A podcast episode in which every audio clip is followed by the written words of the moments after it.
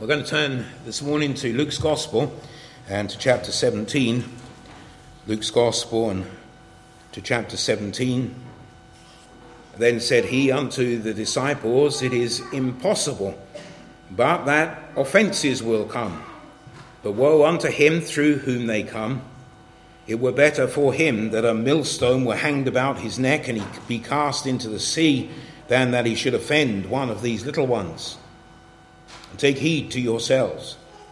If the, thy brother trespass against thee, rebuke him. And if he repent, forgive him. And if he trespass against thee seven times in a day, and seven times in a day turn again to thee, saying, I repent, thou shalt forgive him. And the apostle said unto the Lord, Increase our faith. And the Lord said, If ye had faith as a grain of mustard seed, ye might say unto this sycamine tree, Be thou plucked up by the root, and be thou planted in the sea, and it should obey you. But which of you, having a servant ploughing or feeding cattle, will say unto him by and by, when he is come from the field, Go and sit down to meat? And will not rather say unto him, Make ready wherewith I may sup, and gird thyself and serve me, till I have eaten and drunken, and afterward thou shalt eat and drink? Doth he thank that servant because he did the things that were commanded him? I trow not. So likewise ye, when ye shall have done all those things which are commanded you, say, We are unprofitable servants. We have done that which was our duty to do. Amen. Let's bow our heads again in prayer. Now, Father, we thank thee for thy word.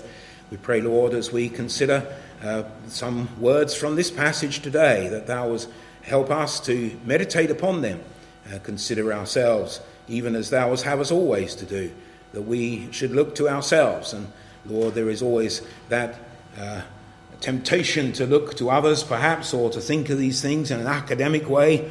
But Lord, we pray that thou wouldst touch our hearts, uh, that we might yield our service to the King, and that we might glorify thy name.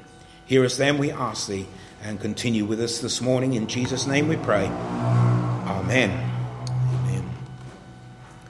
I want to take the verse which is uh, before you as my text. So likewise, ye, when ye shall have done all those things which are commanded you, say, We are unprofitable servants. We have done that which was our duty to do. Since the death of Her Majesty Queen Elizabeth II, we have heard many eulogies in her honour concerning her humour, uh, concerning her love of horses, her oath, her faith, her love of the people. But one thing we may have all have noticed is that nearly every person who makes a eulogy about her and speaks the good things uh, have noticed the constant reference to her devotion to duty and how that she took the responsibility which was uh, placed upon her upon the death of her father, uh, the uh, George VI, uh, very seriously. And she had acceded to the throne and she took that responsibility, and her duty was to serve as the head of state, and it would indeed be her life. Perhaps, like the Apostle Paul, she considered herself a debtor to the people. In Romans 1:14, the apostle says, "I am a debtor both to the Greeks and to the barbarians, both to the wise and to the unwise." Now, the apostle Paul considered himself to owe something to the world. Something had been put into his hands for him to share with everyone, and therefore he was in debt until it had been shared. He owed it to the world. And I think the Queen also considered that, that she had been put in that position. She had been born into that family, and uh, circumstances had come about uh, so that her uncle had abdicated the throne. Uh, we might again uh, say with the Apostle Paul uh, that uh, because he loved this present world, uh, then, of course, her father took the throne and he died uh, because of, uh, well, probably because of, of uh, smoking too much, but he died from lung disease anyway. And then it came to her, strange way of coming to the throne uh, after all of those uh, different ones. But nevertheless, she came and she considered herself to be the one who was responsible before God.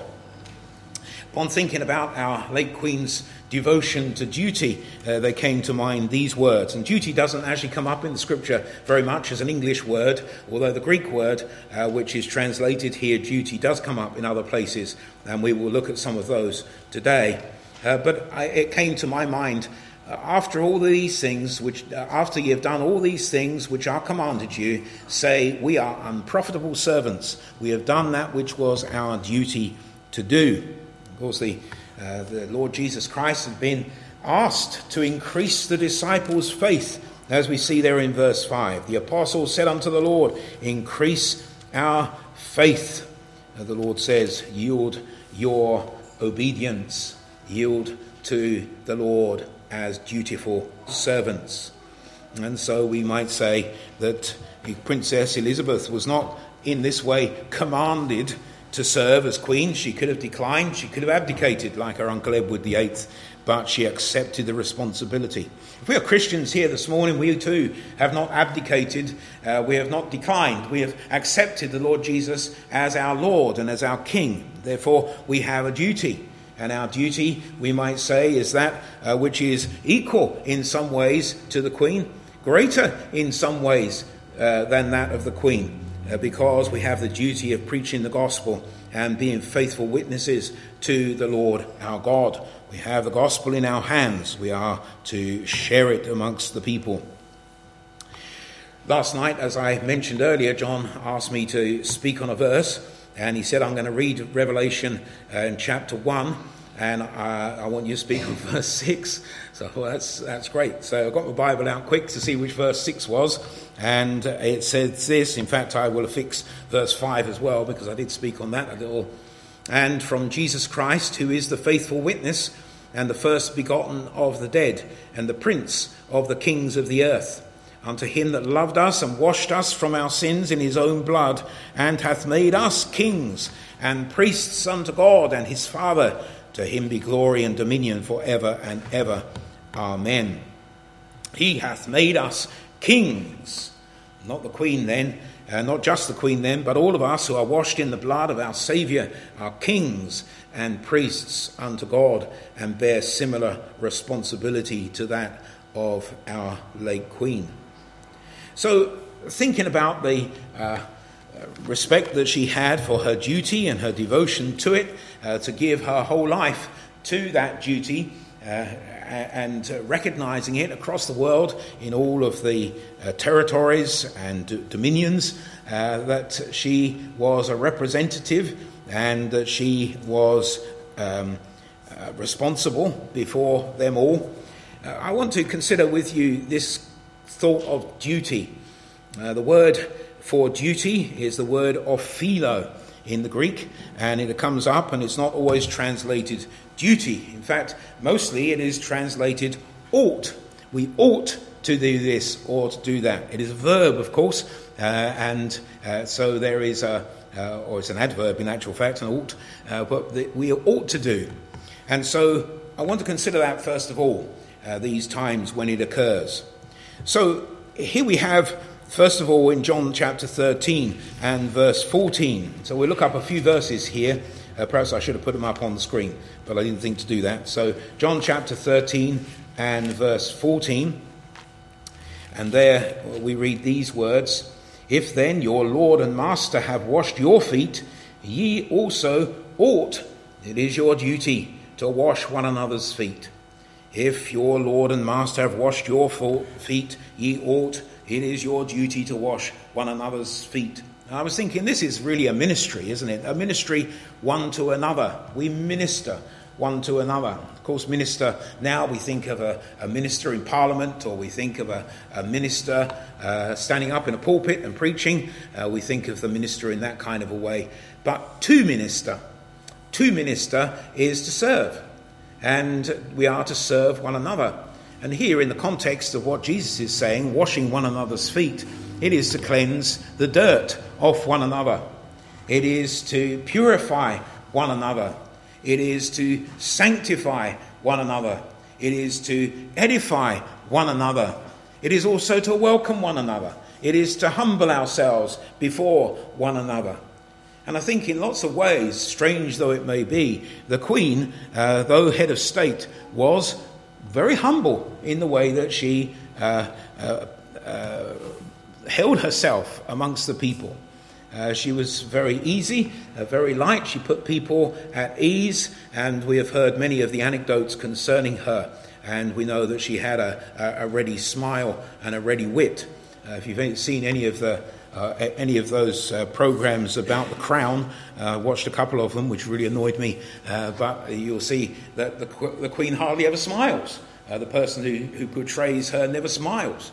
And yet the Queen has always uh, had that ready smile. Well, we never see it in that. Of course, those who wrote the, queen, the, the Crown weren't particularly royalists, they were rather Republicans, but there we are. that's the way it is.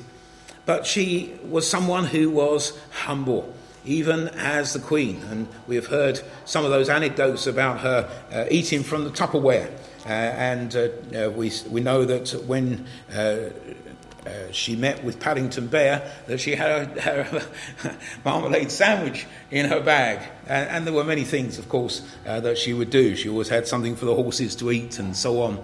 she was a very ordinary kind of a person. Uh, but nevertheless, she recognized her duty and always dressed in bright colors because she said that people needed to be able to see where she was and who she was. Uh, the, people needed that, not for her own benefit, not that she might look good, but that the people might know always where she was. So we think about this ministry. We have a ministry one to another. and how do we consider it? Uh, very often we consider that the minister uh, who stands in the pulpit from week to week should be ministering to us, but nevertheless, when uh, perhaps that minister needs some ministering, uh, no one gives any care concerning him, uh, and there is no responsibility felt. But we should be caring one for another, we should be ministering one to another. And this is our duty before the Lord. He ought to wash one another's feet. In Romans 15:1, we, we read together earlier, we read, When we then that are strong ought, it is our duty to bear the infirmities of the weak and not to please ourselves. It is our duty uh, to bear the infirmities of the weak. And so, again, here we see this duty that we have. It is that we should uh, uh, bear the infirmities of the weak those we should. Uh, sometimes we, we speak about people who don't suffer fools gladly, uh, but we should. Uh, and we should have much grace. And I've always said, in, uh, in the case of marriage, for instance, uh, that we are, and, and, indeed marriage comes up as one of these verses. I'm not sure I kept it in in the end because it didn't quite fit in with what, everything I wanted to say, but that we should look at the things which annoy us about our spouse and make them to be something which we appreciate, that we might recognize that everybody has their weaknesses, their foibles, their problems, and they are usually the flip side of some good trait that we do like. Uh, so, some people are uh, very determined, very accurate. They like everything in its place, they like everything to be tidy, and they can become a fault. Uh, uh, so everything's tidy to a fault, and they can irritate us because we never find anything. Because where we left it, it's not there anymore. It's been put away, and those things. But we can make those things when we look upon them to be important to us. That we recognize that that is a part of that character, part of the character that we perhaps fell in love with. And if we can take the faults and love the faults, then all the rest of it is very, very easy and of course, when we come to loving a spouse, it's not just a, that first flush of, of attraction, but it is a lifetime. And, and we need to grow closer one to another. It's very important that we do so. But even when we come into a church, we're a family. And if we're a family, well, we have to put up with our families, don't we? And there are things, perhaps in our brothers or sisters, that annoy us. Well, can we look at those things and say, well, they are annoying, but nevertheless, they wouldn't be who they are if they didn't have those uh, characteristics. And on the flip side of that characteristic, how wonderful it is that they are able to do this or to do that, and we can depend upon them, or, or we know how they will be. So we then that are strong ought, it is our duty to bear the infirmities of the weak and not to please ourselves. We are ministers. And the Queen considered herself to be a minister, uh, that she should serve and that she should be there. Uh, and we, one of the anecdotes that we heard was of the, those uh, government ministers who had lost their roles, who had been put out uh, from some part or other of government. And she would invite them to the palace and she would sit them down uh, and have tea with them and talk to them after that. What a tremendous thing. Of course, that's something which we didn't know. And there are many things I'm sure that we don't know uh, about Her Majesty the Queen. But what is our consideration? How do we minister one to another? Do we have this duty? Remembering the verse uh, which we have here that we are unprofitable servants when we have done everything which was our duty to do before God. We are still unprofitable. But then from Revelation, that the Lord has made us kings and priests unto God and his Father. The next verse which I want to bring to your attention is Hebrews chapter 2 and verse 17. And that I would put under the heading of being modeled, modeled on the Lord Jesus Christ. We are to be made conformable to the image of God's Son. And so we are modeled on him. When we look at Jesus, we find this concerning uh, this word which is translated in, uh, in Luke, Luke uh, 17.10 as duty. Wherefore, in all things, it behoved him. It behoved him. So we wouldn't really, in English, connect the two things at all of duty and behoving him. But nevertheless, that is the same word, and it says, Wherefore in all things it behoved him. He counted it his duty to be made like unto his brethren, that he might be a merciful and faithful high priest in things pertaining to God, to make reconciliation for the sins of the people. So here is our Saviour. He's in glory. He is the King. He is the King of kings. And yet, in order to save us, he thought it his duty to come down amongst us and live as we live. That he also might suffer as we suffer. That he might be rejected as sometimes we might be rejected. That he might be loved by some but hated by others. Of course, there were those who had him uh, nailed to a cross. They hated him so much and they didn't accept him. And here is he who has the right to rule over all things, and yet he is rejected. He knows and understands all the gamut of our emotions. Those times when we are angry, those times when we are sad, those times when we are tired, those times when we need comfort, the Lord knows it all. It was his duty to become like unto us. Now, if we're modeled on him, then let's try and put ourselves in the place of those who are in any trouble. I remember a story from one of the uh, ministers of the Free Presbyterian Church and how that there was a, a woman who used to come in uh, to their congregation and she always had a face like thunder and always looked miserable and the young people used to uh, mock her because they, they would have names for her because she always looked uh, such a miserable thing.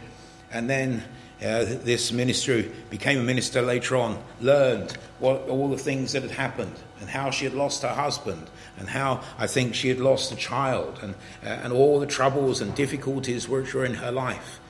And he was ashamed of himself. We never know, do we, what is going on in someone's life, how difficult their life may be, what is causing them to feel the way they do and to look the way they look. Let's have compassion as the Saviour has compassion. We read again in 1 John chapter 4 verse 11, beloved, if God so loved us, we ought, we ought, it is our duty also to love one another. God loved us, we're sinners who put him on the cross because of our iniquity, then surely we can love one another, for we are all sinners together. And again, 1 John 2 and verse 6 He that saith he abideth in him ought, it is his duty himself also so to walk, even as he walked. Let us be like the Lord Jesus Christ if we are his. We are kings and priests, made kings and priests because Christ died for us. Let us walk as he walks and let us represent him. The Queen, of course, uh, considered herself to be a representative of the state.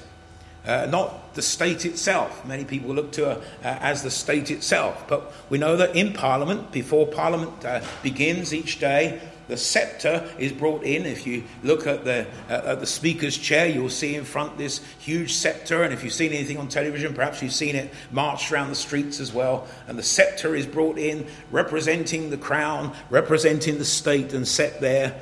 And the Queen also felt herself to represent something greater than herself. And indeed, she did, because the Queen is dead. Long live the King. And the state continues. Then we see also that we are to be mentors. In Hebrews 5 and verse 12, a mentor is a teacher. We should be teaching one another. We should be teaching those who know nothing of Christ. Hebrews 5 verse 12, for when the time ye ought, it is your duty to be teachers. Ye have need that one teach you again, which be the first principles of the oracles of God. And again, what is our knowledge? What is your knowledge of the Scripture? How much of the scripture do you know? Do you understand? I'm still reading parts of the scripture today and, and thinking, do you know, I'd never noticed that before. After all of these years, I've never noticed that before, never seen those words in that light. I've read them before, but never, they've never stood out to me before. And the scripture is like this. And there is just so much that we can learn and so much instruction there. And yet we kind of think, well, I've heard it all because I've been to church and the minister's preached on it. We haven't heard a tiny fraction of it, let alone it all. And we are to be teachers. We should be teaching those who are around us. We've seen some of the things which come up on uh, Facebook or on Twitter or uh, on uh, YouTube and people asking questions about Christianity and challenging Christians, and very often they, they can't answer the questions. Why? Because they don't know the answers, because they don't know the scriptures. I've found that when these questions come, there is always an answer. And, and my first uh, reaction to any of these difficult questions is well, the scripture has an answer to that because the scripture is true, and Jesus said the scripture cannot be broken. Therefore, I'm going to find the answer. Very often, it is found in the very fact that they've uh, twisted the scripture in the first place and said something that it doesn't say, or taken it out of context, or just made some foolish comment which really doesn't really uh, need any retort for anybody uh, that knows anything about Christianity at all. But can we teach? Do we understand? Can we comfort one another with the Word of God? Do we know the scriptures? Then, secondly, and our time is going past me very quickly because uh, there's uh, uh, quite a lot of preamble before I started preaching today, so I hope you can bear with me a little longer. Secondly, the debt. Uh, this is a, a, a, word which it comes from the same root, so it's almost the same. So, this word duty in the verse which is on the screen is the word ophilo, and then there is a word which is very closely associated with, with it, which is ophiletes. Now, ophiletes, I should say, uh, which is a noun. And it means a debtor, someone who owes a debt. It's almost the same word. Uh, one is we ought to. Kind of means if you ought to do something, that you are indebted to do it. Uh, and here the word uh, changed slightly in the Greek uh, means uh, a debt. So, if we look at these words, if we consider this to be a debt, even as we read in this verse, we are just doing our duty, which we owe to God because He has redeemed us, if you're a Christian. If we are just doing our duty and having done all of our duty, we have only done what we should do, then let's consider that as a debt. Now, we've noted these words from Romans chapter 1 verse 14, where the Apostle Paul says, I am a debtor, both to the Greeks and to the barbarians, both to the wise and to the unwise. He is a debtor. Why? Because he has the gospel in his hand, this good news that Jesus Christ has come into the world, not just to save the Jews, but to bring all of the world in under uh, that umbrella of salvation, which is Christ, if they will come, if they will trust in him. And so here he has this, this great burden, and the Lord has said to him, Go out into the world and preach the gospel. And we have read there from Romans 15 how that he went and how that he preached in this place and in that place, how he desired to go into Rome and he had purpose to go there. He did end up there, but not in the way that he, he intended. But he considered it to be a debt. And the queen considered it to be a debt. She owed the nation because she had that position. We recognize that we also have a debt to those who are lost to tell them of Christ. We don't have a debt to save them, but we do have a debt to tell them. In 2 Thessalonians 2:13, the apostle Paul says, "But we are bound, we are bound, it is our duty, uh, we are bound, we ought to give thanks always to God for you, brethren, beloved of the Lord, because God hath from the beginning chosen you to salvation through sanctification of the Spirit and belief of the truth. We are to pray for one another. We are to give thanks for one another. We are to take the gospel out to those who don't know. We have a debt before God that we might serve Him. Again, Romans 8 and verse 12 says, Therefore, brethren, we are debtors not to the flesh to live after the flesh. And we've said already concerning Edward VIII, who was the king of this country and who met a woman from America and uh, fell in love with her and decided that she was more important than the nation, more important than uh, his, his sovereign duty. And we mentioned before how that Paul speaks of Demas, and he says, Demas hath forsaken me, having loved this present world. Well, what have we done? We have a debt before God, but do we love the world more than God? The things of the world more important to us? Television programs, the games on our phones, and so on. Rather do those things than read the scripture. Rather go and do other things in the world than preach the gospel or tell people of Christ. What is, what is our position? Are we like Demas or Edward VIII? What are we like? Do we recognize our debt before God? But these things all seem to be uh, pressure upon us. And, and, indeed, when the Queen came to the throne, no doubt she felt that pressure upon her.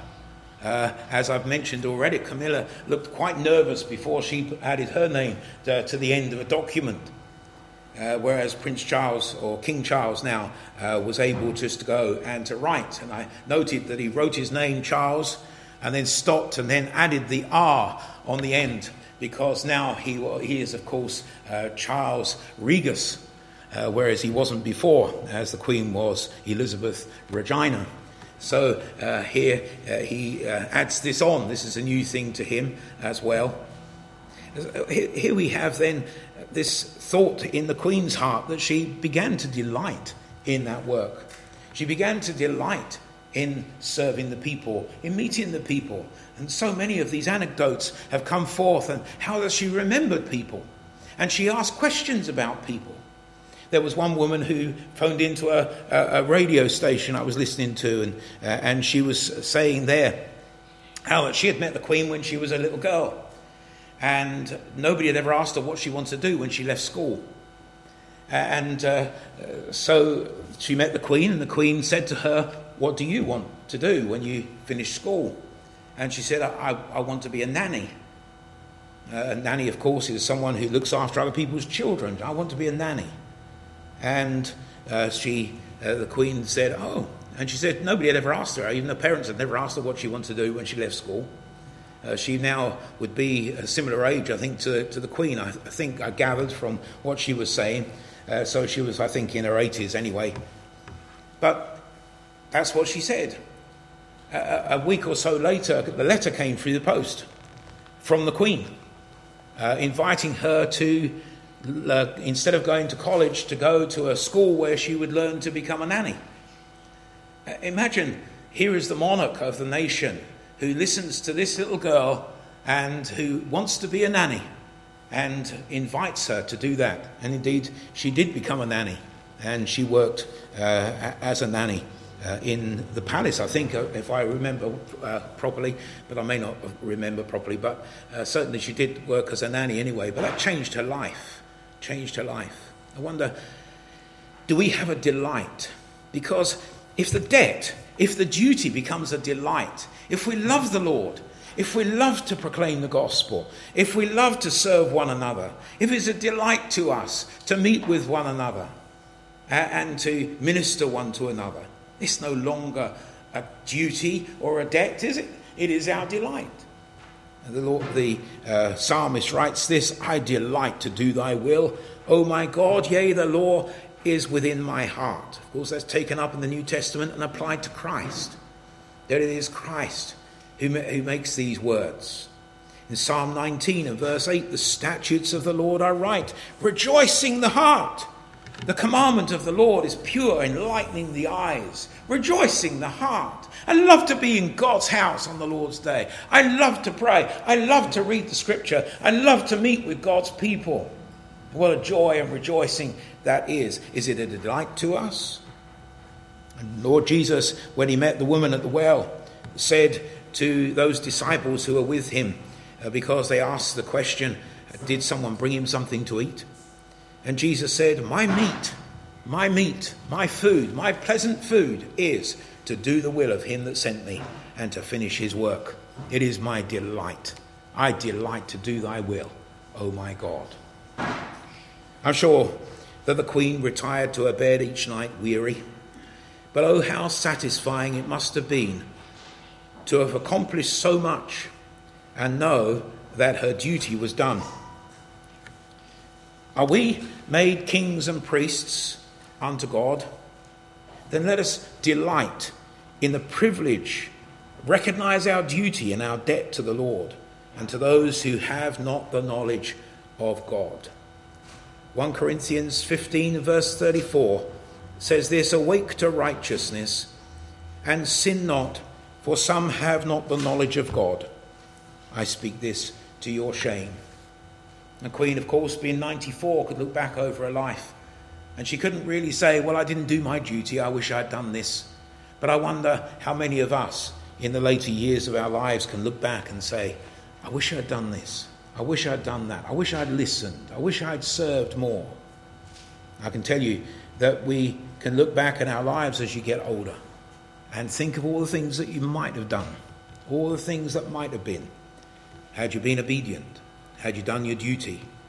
Had you delighted in the Lord? May the Lord bless these thoughts to us and help us that we might serve him.